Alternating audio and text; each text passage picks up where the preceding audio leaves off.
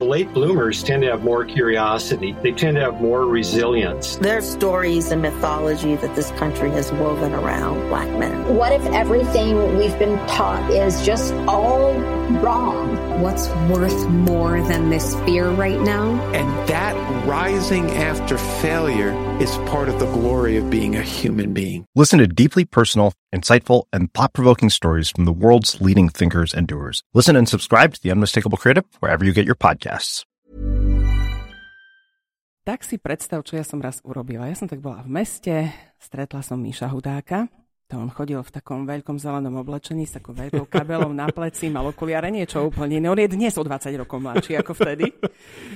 A ja som ho poklepala po pleci a povedala som mu, že ja by som rada moderovala Thank you.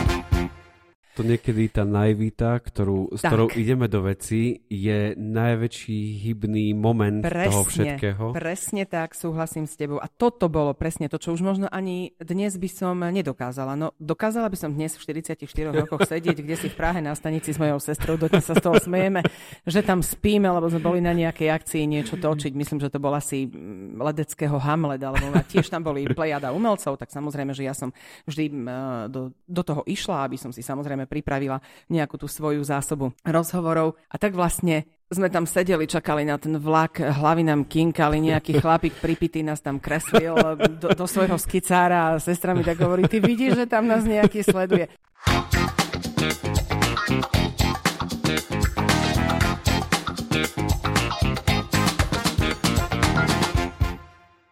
Vážení poslucháči, dámy a páni môjho podcastu na Trojici vo Dvojici, som veľmi rád, že ste si ma znova zapli, že ste si našli čas na tieto rozhovory so zaujímavými prešovčanmi a dnes tomu nebude inač. Priznám sa, že mám trošku viac trému ako inokedy a na to najmä kvôli tomu, že mám pred sebou profesionálnu moderátorku, redaktorku, dámu, ktorá dlho, dlhé roky pracuje s médiami. Martina Polaková, vítaj v mojom podcaste. Ďakujem za pozvanie, to je pre mňa naozaj čest, že v 44 rokoch konečne sedím na inom poste, alebo na tom poste, na ktorom ja nikdy nesedím a stále mi tam sedí host. Presne preto som ťa tu zavolal, aby si to vyskúšala, že aké to je. S Martinou sme sa stretli trošku dávnejšie. A ja som bol pred niekoľkými rokmi dávnymi host. Teenager. Teenager a bol som host v jej rádiu pri nejakom jednom rozhovore. Jej sme robili v rádiu Flash, to myslím, že bolo ak to bolo v Prešove, tak to áno, to bolo, bolo Flash. Ja si myslím, že v tom období, keď sme sa spoznali, som už bola v tom dohasínajúcom Flash rádiu, áno. dohasínajúcom. A mne sa veľmi tá práca za mikrofónom zapáčila. Priznám sa, že nikdy som sa ku tomu nedostal nejak profesionálne a možno, že toto je taká akože jedna z ciest. Aké boli, Martina, u teba začiatky? Čo predchádzalo tomu, že si, si sadla za mikrofón? Teraz si to presne povedal. Tým, že ty si chcel robiť v médiách a dnes máš podcast, lebo chceš sa niečím priblížiť k tejto úžasnej robote. A ja som chcela byť herečka. Samozrejme, mhm. moja mama mi to zatrhla veľmi jasne. Potom som chcela ísť na pegečku, tam vraj na telesnej bola nejaká prísna učiteľka, tak mi to zatrhla tiež a povedala, že teda pôjdem na hotelku. Tak ja som bola z toho dosť dlho sklamaná, ale dnes aj pečiem, aj robím všetko možné, takže dnes som vďačná, že mám normálne remeslo v ruke. Ale predchádzalo tomu herectvo a možno práve ten istý pocit, že chceš byť niečomu blízko, že zrazu si hľadáš alternatívy, tak e, presne to asi bola taká moja pohnutka. A skôr ako by som už potom v tej, ja musím povedať, že ja som začínala v 20 rokoch, kdežto mala som úžasných kolegov, ako bol Martin Fenčák a napríklad e, Zuzana Štelbaska, vtedy Kostelníková, kedy to boli deti, kedy začínali v médiách, takže pre mňa to už bolo skoro neskoro. A poviem ti, ako to bolo, keď som robila nakoniec po škole na sekretariáte hotelovej akadémie v Prešove, tak tam som mala také rádio a fungovali len dve v tej dobe a to bolo Flash a Fun ja som si tak povedala, že, hm, že to by bolo úžasné robiť niečo také, lebo tie médiá sa rozbiehali ešte len v tej dobe. A ja som mala takú chuť ísť e, do Flash Rádia. To bolo jedno, mm. také tu, čo som cítila, že by to mohlo byť OK. A tak si predstav, čo ja som raz urobila. Ja som tak bola v meste, stretla som Míša Hudáka, to on chodil v takom veľkom zelenom oblečení s takou veľkou kabelou na pleci, mal okuliare, niečo úplne iné. On je dnes o 20 rokov mladší ako vtedy. A ja som ho poklepala po pleci a povedala som mu, že ja by som rada moderovala v rádiu Flash, že čo preto treba spraviť a samozrejme ospravedlnila som sa, že ho oslovujem na ulici, ale to ja mám viacej odvahy ako rozum, hovorím niekedy. Bol už tedy on takou celebritou v meste? Bol známy, bol určite. Mišo Odak je pojem a ja dodnes ho vnímam aj ako vynikajúceho herca, napriek tomu, že si z toho stále uťahuje, že je najlepší herec, ale je to tak. On hral aj tu na vlastne v ukrajinskom eh, divadle v Prešove Alexandra Duchnoviča, takže ja si myslím, že jemu v, každej, v každom prípade patrí ten, ten status aj herca, aj moderátora, akéhosi takého entertainera, takže či si to priznáme alebo nie, Michal Hudák naozaj na sebe vždy pracoval a myslím si, že mal aj tie danosti, ktoré ho uschopňovali robiť to, čo robí a je to len také chytenie zapače si. Ak toto bude niekedy počúvať Michal Hudák, tak ho týmto chceme pozdraviť. no a uh, mali by ste ho aj pozvať. Si myslím, že to je taká tvár uh, Prešova. Ešte je trošku, ešte je trošku čas. Na... Či sa ešte nevráti k nám nakoniec. No a ja som ho poklepala po pleci a on povedal áno, že môžem prísť uh, sa nahrať a nahrať si ten uh, hlas. No tak ja som teda prišla a musím sa priznať, že dnes to hovorím s ľahkosťou, ale vtedy to naozaj bolo aj podfarbené trémou, tak ako ty vravíš dnes, že máš trému, tak takisto to bolo aj so mnou a nebolo to inak. No ja som vošla uh, do toho flash rádia, tam hore to boli také schody, určite ľudia budú vedieť, ako sú pirôžky vidíte hore, bola zúfalá chodba, keď som tam potom robila, vždy som čakala radšej na technika vonku, lebo vždy som sa bála samozrejme výjsť tam hore sama ráno. No a tam už čakali aj, aj e, Marcel Forgáč, aj nejaký technik, takže pamätám si Marcela takého žoviálneho, takého, aký je dnes, taký, taký chalanisko to bol. A kto si ma nahrával, ja si dnes ani nespomeniem, či Michal tam bol, ale čakali na mňa, myslím, že nejaký technici, lebo zase to nie je podstatné, aby tam bol ten človek. No a nahrali si hlas a, a tak ďalej a tak ďalej. No dlho bolo okolo toho ticho. A potom jedna moja učiteľka, musím teraz urobiť taký strich, mi hovorí, že, že Martinka, že vieš, že sa otvára iné rádio, že teda malo by to byť rádio Východ. Ja tak vieš v tej hlave, že ja som chcela byť hneď slávna, že teraz do nového začína, čak tá flash je flash. Jasne. No. A tak eh, si predstav, že keďže z toho rádia sa nikto neozýval, tak eh, ja som nakoniec samozrejme využila tú šancu a povedala som si, ja tak treba ísť, tak ja som vyšla hore na Mojzesku, zaklopala. Povedala som, dobrý deň, ja by som veľmi rada moderovala, neviem, či si viete predstaviť, že by ste ma nahrali a tak ďalej. Oni otvorili dvere a pozvali ma ďalej. A neviem, či to bol už dnes uh, môj potom kolega Tomáš Holub alebo Martin Fenčák, myslím, že to bol niekto z nich. Tak otvorili tie dvere, ja som tam vošla. No a nahrali ma tak ako, že materiál je výborný a že uvidíme. No a oni sa mi ozvali. Že teda áno, no ja som potom na 5 rokov skončila v Rádiu Východ a to bola úžasná éra, k nej sa možno ešte dostaneme. Ale musím sa vrátiť ešte k flešku. Ja som tak raz stretla Miša Hudáka, ktorý išiel oproti a mi hovorí tým svojim úžasným hlasom, že Martinka, to bolo také, naozaj bolo to ťažké obdobie 90. rokov a sami vieme, že aj za rádiami stali ľudia, ktorí mali peniaze a možno boli aj vo firmách, ktoré dnes s odstupom času vnímame ako naozaj posunuté, neexistujú a tak ďalej a tak ďalej. A vtedy sa naozaj spájali možno s určitou vládnou garnitúrou. Aj keď, musím vždy povedať, ja som tlak na svoju prácu necítila nikdy, ale naozaj musíme povedať, že majiteľmi tých, tých rádií a e, médií sú ľudia, ktorí majú peniaze a investujú do mediálneho času. No tak Mišo ma stretol, teda pán Hudák ma stretol a hovorí, že Martinka, vy ste nejaká provládna, keďže ste v rádiu Východ. A ja hovorím, že, že, že ako to myslí. A on hovorí, no veď my sme vás vzali do toho Flash rádia. To vám ne... On to niekomu povedal, že teda mám mi odkázať, aby som sa vrátila, aby som prišla. Ja som zrazu neprišla, skončila som v rádiu Východ. Čiže ja niekedy presvedčená o tom, že si sami uh, robíme svoj osud, na tom sa mi ukázalo, že, že asi nie, že niekde medzi tými vecami je veľmi veľa okolností aj v živote, aj v práci, ktoré sa udejú a zrazu zistíte, že na nich vôbec nemáte dosah a oni sa stanú. Takže ja som potom na niekoľko rokov skončila v Rádiu Východ a ja som veľmi vďačná za tú skúsenosť, lebo to, to aj s odstupom rokov a času musím povedať, že toto bola pre mňa taká žurnalistika. Poviem trošku otvorene, že mnohé veci sa dejú v Bratislave. Či je to RTVSK, tedajšia STVčka, alebo sú to rádia. Mala si niekedy pohnutky odísť odtiaľto, lebo viem, že ty si spätá veľmi s tým Prešovom. Mala si niekedy chuť proste všetko nechať ísť do tej Bratislavy. Mnohí východňari to spravili, čo nedávam to za zlé. Teba to tak nelákalo? Aj do veľkého to, sveta. Aj mňa to lákalo, aj mňa to neobyšlo. Práve po piatich rokoch vlastne v Rádiu Východ ja som potom mala takú samozrejme pohnútku, že, že ísť. A opäť sa len potvrdilo niečo, o čom hovorím teraz, že e, človek veľmi chce. A ja naozaj som typ, ktorý asi pre svoje veci, ak ich chce, tak si za tým ide a až naozaj vidí nejakú prekážku, ktorá nie, tak zasa ja nebúram hlavou múr.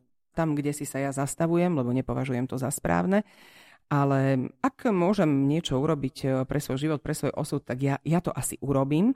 Nemám problém od niekiaľ odísť a aj niekam sa dostať. No a takisto e, to bolo aj u mňa. Ja sa musím vrátiť k tomu, že napríklad kedysi dávno mňa lákala Amerika napríklad. Hej, to bol taký môj e, svet, že som si myslela, že naozaj to umenie, kultúra a tieto veci fungujú práve tam. Možno nejaký taký strach práve odísť odtiaľ, lebo si dnes tak s odstupom času opäť poviem, že, že možno som to mohla urobiť a bolo by to fajn.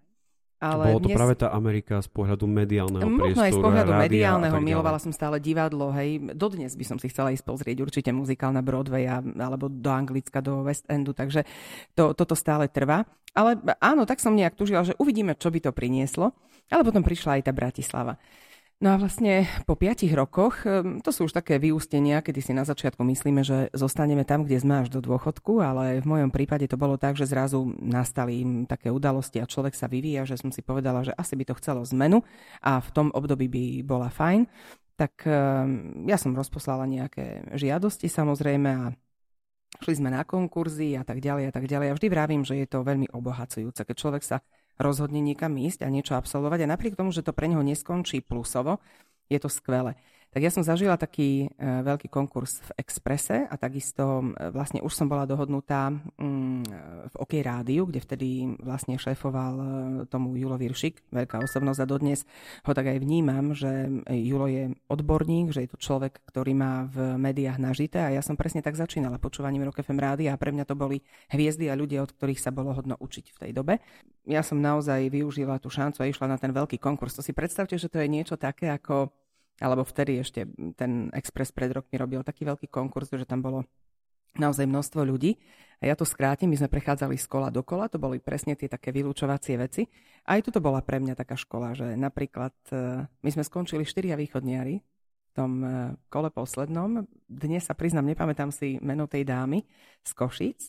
Bol tam e, kolega Peter Hurajt, ktorý je dnes v rádiu Vlna.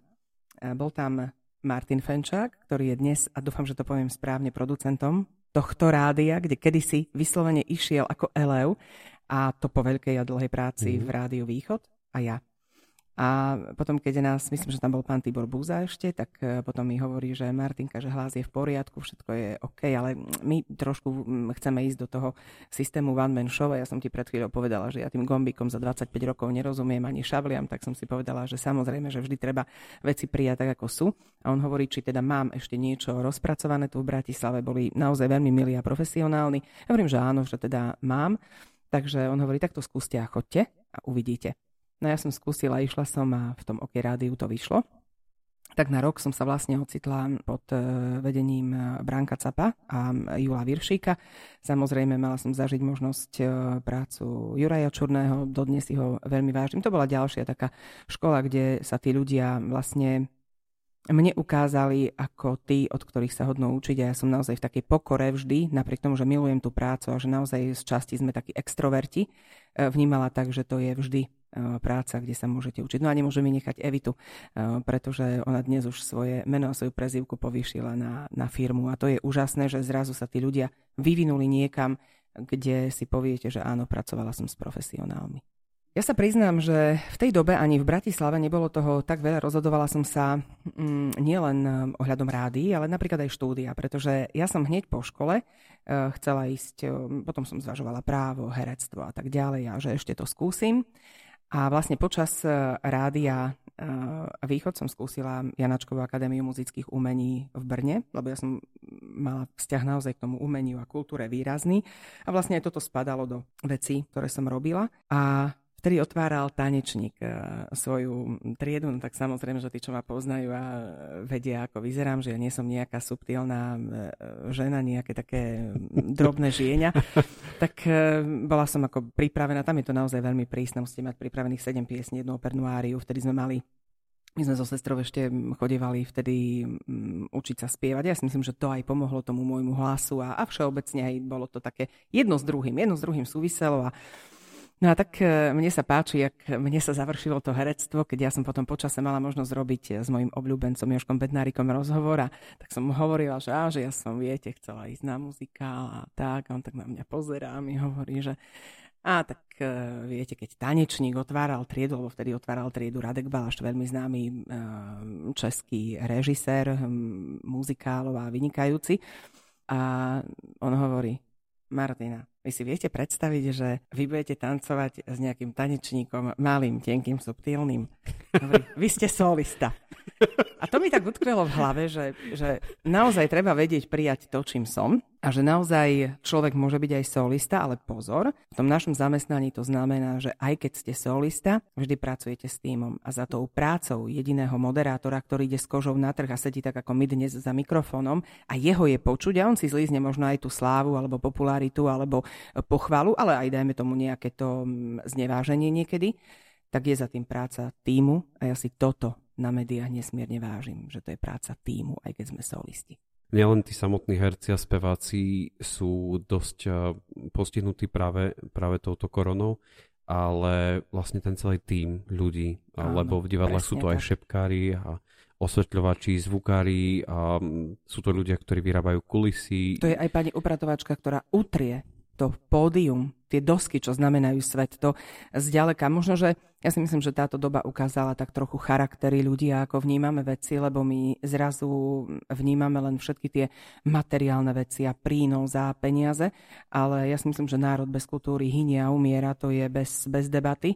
A ja si osobne myslím, že treba sa pozrieť, kde si dozadu, možno až k Štúrovcom, až kde si ďaleko, ďaleko, že prečo prežil vôbec náš národ slovenský.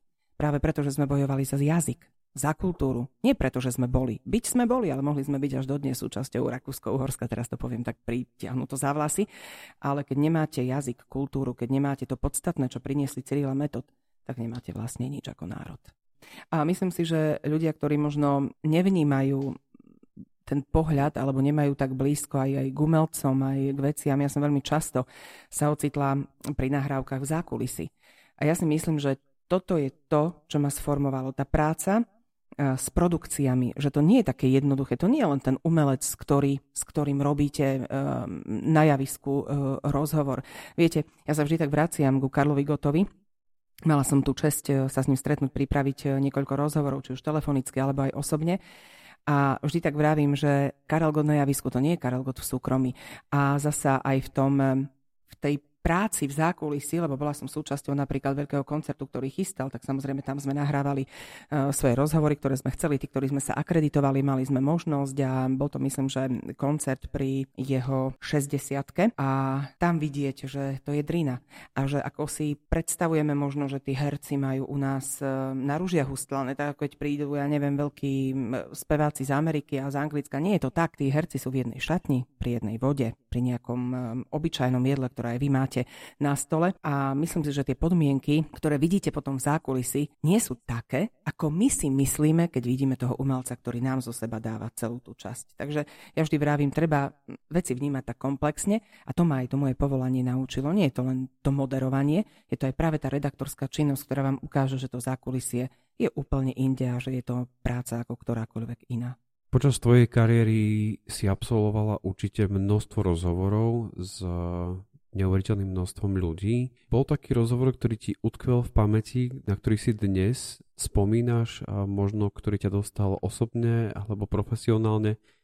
Dnes s odstupom času, keby som si možno tak počúvala rozhovory, tak poviem, ale je ich také množstvo, že naozaj vybrať neviem, ale len tak, tak, tak v hlave sa mi rojí a k niečomu sa stále vraciam viac, k niečomu menej. Ja musím povedať, že neboli to len rozhovory a zvlášť e, napríklad s tou s tým môjim pôsobením dnes je to aj veľmi veľa rozhovorov s bežnými ľuďmi. Uh, robím napríklad rozhovory východniari všetkých krajín pre uh, moje momentálne pôsobisko pre Rádio Regina a to sú neuveriteľné stretnutia s obyčajnými ľuďmi. Ľuďmi, ktorí odišli, pretože odišli buď kvôli láske, kvôli peniazom. Dnes som napríklad mala vo vysielaní rozhovor s opatrovateľkou vo Švajčiarsku, ktorá naozaj prežila vlastné dieťa a je to úplne iný typ rozhovoru, ako keď sedíte s ľuďmi uh, z populárnej oblasti, ale musím povedať, že tiež sú to obyčajní ľudia a tiež si prežili svoje. Tiež o mnohých uh, nevieme, nepoznáme tie, tie ich uh, životné osudy. A naozaj mnohí sa potýkajú s tým, že nemajú zdravé dieťa. To je napríklad otázka Jiřího Korna, s ktorým bol tiež fantastický rozhovor. Je to človek, ktorý dodnes je pre mňa obrovský profesionál, napríklad Dara Rollins. To sú tiež ľudia, ktorí sú pre mňa obrovskými profesionálmi. Karel God, naozaj, ja súhlasím s tým, že to bol človek hlavne s veľkým Č a potom umelec. A ja si myslím, že aj preto sa mu takto darilo, že naozaj nevnímal len tú svoju kariéru, on ju videl veľmi presne, ale že do nej zasa veľmi veľa investoval. Ja sa veľmi rada vraciam napríklad aj k Ivete Bartošovej, eh, lebo to bola taká eh, jemná duša, ktorá vlastne, to sú také možno prirodzené vyústenia života, keď ste taký veľmi, veľmi citlivý a trošku iný, nie ste až taký pragmatik v tom, eh, v tom povolaní, lebo v tom povolaní treba byť trošku viac pragmatický a taký naozaj hľadieci svojho a ísť za tým tvrdo, nenechať sa rozptýľovať a mm, toto sa jej žiaľ nepodarilo, ale bola veľmi milým človekom, ktorý mne tiež prišiel do cesty a tiež nejakým spôsobom sme kúsok mm, mali možnosť prežiť spolu. Čo je vlastne tvoj cieľ moderatorský? Kam by si sa chcela dostať? Máš nejakú víziu alebo sen, ktorého sa držíš? Ja ak po niečom túžim, tak musím povedať, že ja si to v tom danom momente snažím splniť. A to bol presne aj prístup k tej práci, že ak som mala nejaký sen, tak som si povedala, bolo by dobré do toho ísť. A ja si osobne myslím, že aj z takej psychologickej stránky je veľmi dobré mať sny, ktoré sú uskutočniteľné, lebo potom nedojsť do cieľa môže byť dosť také frustrujúce a ja si myslím, že často sú to len chiméry. Takže ja musím povedať, že aj tým, čo robím dnes, eh, ja si vlastne svoje životné sny alebo ciele mm, plním. Lebo nemalo by asi zmysel, aby som robila tisícku iných vecí a o niečom snívala a o tom rozprávala, že toto by som asi chcela, ale rada do toho idem. Takže toto sa mi stalo vlastne pri tom, o čom sme rozprávali. Že teda um, chcela som urobiť rozhovor s Gotom a možno nie všetci sa na to pozerali, tak aj nám to treba tu na východe a veď ono a ja som bol tak ja idem, ja som si zbalila veci a oni mi to nezaplatia, povedali najprv a potom mi zaplatili a boli radi, lebo sme mali samozrejme exkluzívny rozhovor, pretože tým, že som si pripravila vlastné otázky, sedela tých 15 minút sama s ním, tak som nemala tie otázky, ktoré sa potom ocitli v ďalších desiatich médiách. To niekedy tá naivita, ktorú, s tak. ktorou ideme do veci, je najväčší hybný moment presne, toho všetkého. Presne tak, súhlasím s tebou. A toto bolo presne to, čo už možno ani dnes by som nedokázala. No, dokázala by som dnes v 44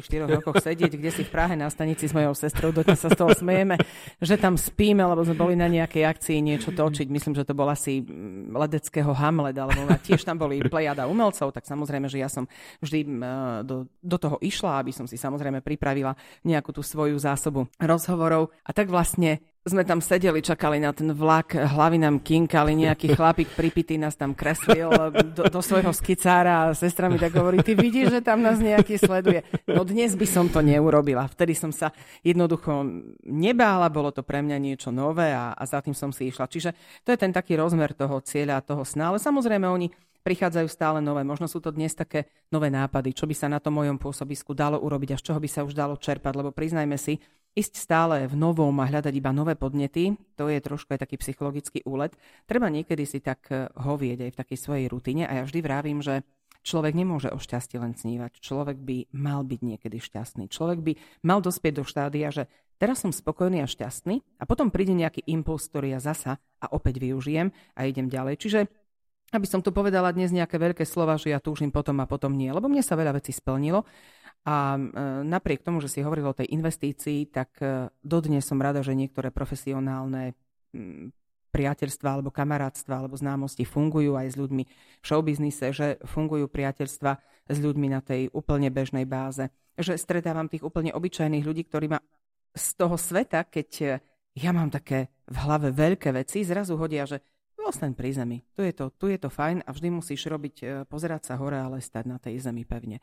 Takže ja si myslím, že toto je môj prístup k práci, že to nie je ani tak e, nejaká cieľovosť, že niekam musím dojsť a o niečom snívam, ale jednoducho, že som spokojná s tým, čo robím a hlavne, aby to bol prínos pre poslucháča, aby to bolo, aby to bolo svojím spôsobom správne, príjemné, dobré, aby z toho mal úžitok aj niekto iný, nie len ja. Napríklad, Michal Dočolomanský, obyčajný chlap. Mala som možnosť sa s ním stretnúť v dobe, keď nedával rozhovory. A ja si pamätám na taký úžasný moment, keď som odišla k mojej kamarátke na narodeniny blahoželať a hovorím, mami, všetky veci nechávam doma, ja sa vrátim, ešte som dohodnutá. A predtým som volala pánovi Dočolomanskému, lebo už som sa vrátila z Bratislavy do Prešova a v Bratislave mi ten rozhovor nechcel dať. A bola som v Prešove a zrazu, že Zlatíčko, čo si chcela? A ja hovorím, že dobrý deň, pán Dočolmanský, ja som chcela vás poprosiť, bla, bla, bla. A to sme rozprávali o veľmi ťažkých témach. To som robila napríklad pre charitný časopis Cesta. To bola tiež úžasná skúsenosť. A tam sme rozprávali o závislostiach, o jeho názoroch. No jeden z najkrajších rozhovorov. Treba ale povedať, ak sa vrátime k tvojej tej profesionálnej časti, že mnohí ťa mohli vidieť aj pri komerčných uh, veciach. Je to asi zrejme bežnou súčasťou moderátorského chleba, alebo Samozrejme. toho... Komercia to je obchodný úspech. A ja si myslím, že či vyrábame alebo predávame mlieko, alebo dnes šijeme rúška a robíme to ako svoju hlavnú náplň, či som moderátor, tak stále za tým vnímam aj istú schopnosť byť života schopný zaplatiť si nákup, oblečenie, kúpiť si auto alebo svoje e, zásadné a potrebné veci okolo seba. A to mi umožňuje to, že zarobím. Takže nemôžeme žiť tak naivne, že teda e, komercia je teraz iba zlá. A čo je vlastne komerčný? Hej? Čiže ja to považujem komerčnosť ako obchodný úspech a už je len na tých ľuďoch, s ktorými spolupracujem, ako tú akciu postavia. Čo sa týka toho, že naozaj ten moderátor nerobí iba jednu prácu, to je pravda. Možno by ľudia boli veľmi prekvapení, keby sa nám pozerali na výplatnú pásku z médií, že teda e, koľko zarábame, že určite sú povolania, ktoré vynášajú oveľa viac. A to sú samozrejme úplne iné povolania. A jednoducho aj ja som odkázaná na ples, na firemnú akciu. Treba povedať, a mnohí ľudia to vlastne nevedia, že príprava na taký ples alebo firemnú akciu toto nie je len 5-minútová záležitosť, že by si človek urobil vlasy a pekne sa obliekol, a trošku sa naličil a spoliehal sa vlastne na svoj príjemný hlas a vzhľad. Ale určite sú to hodiny príprav, kde sa človek učíte mena tých predstaviteľov, ktorých chce poďakovať, rôzne súvislosti, aby vlastne vedel, čo je tá firma zač. Um, je to taká dosť potom drina, ako keby, že si na to nájsť čas a celé sa to nadrilovať, pokiaľ to človek presne chce robiť tak, ako by sa to malo. Určite, ak robotu chcete robiť profesionálne, to je úplne jedno, e, akú prácu robíte. A vlastne ten, to keď vidíte moderátora v tých, ja neviem, úžasných šatách a perfektné vlasy a perfektný účest, to je len taká mm, čerešnička na torte, ako sa hovorí. Aj v mojej práci, keď sedím za mikrofónom, to už nie je to najťažšie, ako by človek e, ráta. Lebo dajme tomu tie schopnosti, tá schopnosť ísť na mikrofón aj naživo, to máte už nejak po rokoch aj v sebe, je tam určitý typ rutiny, ale to, čo je za tým. Kým my si veci nastriháme, pripravíme, kým to ideme nahrať, kým prídete na nápad a ten nápad sa stane skutočnosťou, je to neuveriteľné. Nevždy sa musíte zladiť s hosťom. Ten host nemá čas a tak ďalej a tak ďalej. Hľadáte alternatívy, náhrady. Čiže to je naozaj práca, ktorá, ktorá si žiada celý ten váš pracovný čas a celý čas rozmýšľate. A veľmi často rozmýšľate aj vo voľnom čase, čo nové, čo iné urobíte, aby ste prišli na ten nápad, aby ste opäť poslucháčovi ponúkli niečo iné, na čo on bežne nepríde. Lebo médiá sú podľa mňa o tom, že ten človek si zrazu povie, wow, toto som ani nevedel. A ja si veľmi málo krát poviem dnes toto pri médiách, tak som rada, keď eh, tam, kde robím, naozaj prinášame veci, ktoré, ktoré vám potom ľudia povedia, ja som o tom ani nevedel, toto bol zaujímavý človek. Toto je ocenenie tej moderátorskej práce, že ten druhý to ocení, čo je za tým. Ja som sa minule nad tým tak zamýšľala a nejak mi z toho vychádza, že naozaj tou mojou najlepšou školou, a to by som nikdy nebola povedala, bolo práve Rádio Východ. To, bol, to bolo médium, kde som začínala v 97. V 97 v októbri, v septembri, asi tak, no. Koľko tomu je už dnes? Ani, ani, ani, ani nechcem spomínať, alebo teda rada spomínam. Uh, ten posun je možno v tom, že my sme pracovali, ja neviem, ja mám taký pocit, že doslova bez internetu, bez nejakých mobilov, bez aplikácií, to keď sa dnes nad tým zamyslím, tá, tá technická vymoženosť a to, kam sa to dostalo technicky, je neuveriteľná. Ten vývoj, ten je e, veľmi progresívny, je obrovský A toto nám uľahčuje prácu. Druhá strana je, ako sme to využili a na čo. Či sme viac nerozšírili bulvár, či sa viac nevenujeme veciam iba povrchne, či naozaj ideme stále na hlbinu aj v rozhovoroch, aj v vo vzťahoch a tak ďalej, lebo um, myslím, že spoločnosť nám ukazuje, že asi v tých vzťahoch trošku viac tápeme ako inokedy, že sme zrazu veľmi často strátení v tej dobe a že nás zaujímajú veci, um, ktoré sú tak inám posunuté. Hej? Takže ja osobne si myslím, že v niečom je to fantastický posun, ale v tom, ako to využívame, tak rozmýšľam, či, či dnes by som sa naučila toľko, ako som sa naučila kedysi. Či už dnes nie som rada, že aký mám základ a na čom pracujem a že dnes naozaj treba predovšetkým vyberať, vyberať témy, vyberať to, do čoho idem a nepodľahnuť tomu, že môžem niekedy veľmi rýchlo zarobiť, ale e, otázka je na čom. Aj ako moderátor, aj ako redaktor, aj ako herec, aj ako umelec občas všetkým redaktorom, moderátorom aj nám pri tomto podcaste stáva, že máme nejaký brept alebo chceme niečo povedať ešte raz. Potom sa to samozrejme vystrihne pri postprodukcii a stalo sa ti niečo, čo do dneska spomína, že ach, toto sa mi stalo a nemuselo sa. V Bratislave, keď som ešte pracovala, nahrávali sme, myslím, že vtedy sa vydávala taká kniha, myslím, absurdná dráma. A robila som rozhovor s pánom Lasicom a tým, že máme stále v hlave toho pána Lasicu a Satinského, tak ja som mu väčšine hovorila, pán Satinský. A on na mňa, ja som Lasica. A druhá otázka, pán Satinský, lebo ja som potom ani nie tak pán Satinský, ako som povedala e, väzbu, že vy s pánom Lasicom a on na mňa, ja som Lasica. Vieš, tým svojim úžasným noblesným spôsobom. No, bolo mi, priznám sa, si až trápne, myslieť. ale musel si myslieť, no tak táto ja človek od umenia, čo všetko má, ešte aj tú absurdnú drámu vie, čo je. Tak si hovorím, tak toto už je úplne teda na nič, tak poďme ešte raz. Takže sú, sú také momenty, kedy naozaj e, tak e, nejak tá psychika vás trošku zradí, že vy už chcete byť niekde inde a rozmýšľate, alebo stane sa to, že e, niečo v tej hlave máte a preklopí sa to. Ale ja naozaj som asi človek, ktorý sa tak držal toho, keď ma na začiatku naučili, že na chyby sa neupozorňuje, keď si moderátor, takže ano. keď sa zmýliš alebo zahapkáš, choď ďalej, aby to nebolo celkom počuť, pekne to tak oprav, zakamufluj, len sa tam nezdržiavaj a neupozorňuj na tú chybu. Takže ja sa toho držím práve tých viac ako 20 rokov. Vážení posluchači, podcastu na Trojici vo Dvojici. Mám zimomriavky z toho celého rozhovoru, lebo bol nádherný, úžasný, krásny. Martina, som veľmi rád, že si bola mojim hosťom. Ďakujem, že si prijala tohto, toto pozvanie.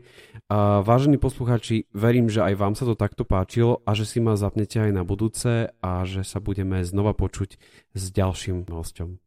Ja ti prajem, aby si tu mal stále veľa podnetných a dobrých hostí, aby si mal e, svoj okruh poslucháčov a aby bol dosť veľký. A samozrejme ďakujem, lebo za všetko v živote treba vedieť poďakovať. Ďakujem ešte raz.